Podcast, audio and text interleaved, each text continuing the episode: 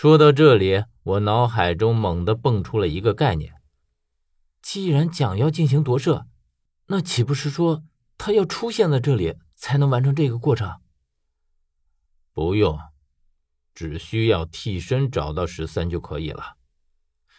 我捂住嘴巴，因为在我昏迷之前，正是有人袭击了十三。十三已经知道了那时蒋在身边，只可惜他还不知道疯子只是蒋的替身，而且还将他当成自己最亲的人，口口声声的喊着师傅。我们要找到十三，可是薛并没有什么表情。现在十三是安全的，为什么？因为薛的替身还没有死，而且还没有到死的时间。替身不可能有两个的。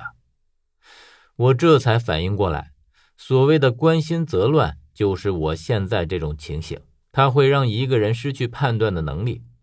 这么简单的事儿，我竟然没想到。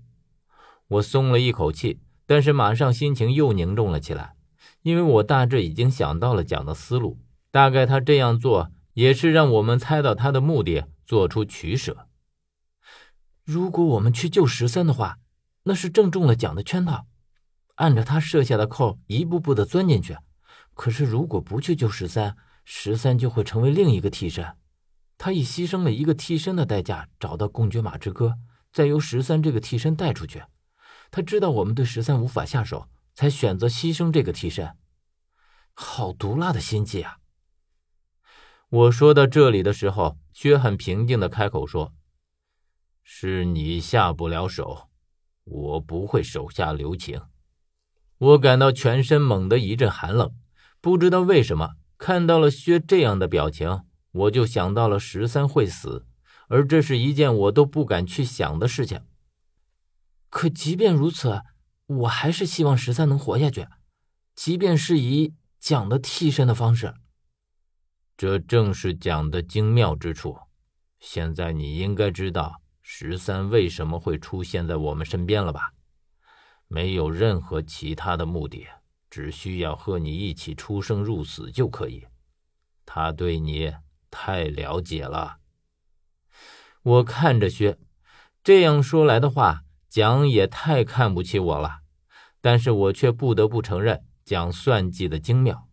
每一步都计算的恰到好处，而且是丝毫不差。那你呢？你出现的目的是什么？这个问题我一直想问，而且我已经在怀疑他给我涂死神香的目的了。很多时候，似乎死神香就是一颗定时炸弹，总会在最关键的时候发作。我为了找到你，他似乎知道我在想什么，然后又补充了一句。何远，我不是敌人，即便任何人会害你，我也不会害你，因为我是那个人。薛只是看看我，最后还是点了点头。既然薛都已经说到了这个份上，我也不好再继续追问。虽然依旧有很多疑问，但是我却选择了沉默，因为我能感觉到刚刚薛说的那句话是真的。就像从一开始我就去选择相信他一样，有一种莫名的信任感。薛又说：“想知道我唯一的秘密，必定会不择手段的从这里做文章，让你对我起疑。是什么秘密？因为所有人当中，只有你杀得死我，即便在我的绝对领域，也只有你能杀死我。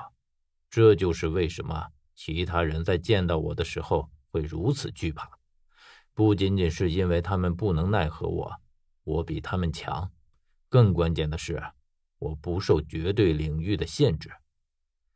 也就是说，随时随地你都可以杀死其他人。是的，这样的话，他们之间的关系就变得更加错综复杂了起来。我怎么觉得薛就是一个老大的感觉，其他人都是小弟，而蒋。则就是要造反的那个小弟，薛又接着说：“而这个规则在你身上也同样起效，唯一不同的是，我不能奈何你，可是你却可以轻而易举的杀死我。”虽然薛说的轻描淡写，但是我觉得我要杀薛，那简直比登天还难。所以我知道薛说的是那个人，不是现在的我。但是听到这句话的时候，我已经听出了一个矛盾的说法，那就是鱼会死。薛说在这里只有蒋可以杀死鱼，我不能杀死他，所以他说那个鱼是假的。可是刚刚他才说我并不受领域的限制，可以杀死其他人。薛的回答只有一句话：这样的击杀需要依靠印章，而我没有。而且薛还说，鱼是不可能变成活尸的，所以最后的结论是那个以活尸身份出现的鱼是假的，他只是一具受了蒋控制的活尸而已。而在这里的蒋要控制一具活尸，那实在是太简单了。可是我拿出了鱼的铜印，问道：“那么鱼的铜印又作何解释？”只有一种可能，鱼早已经被蒋杀死了。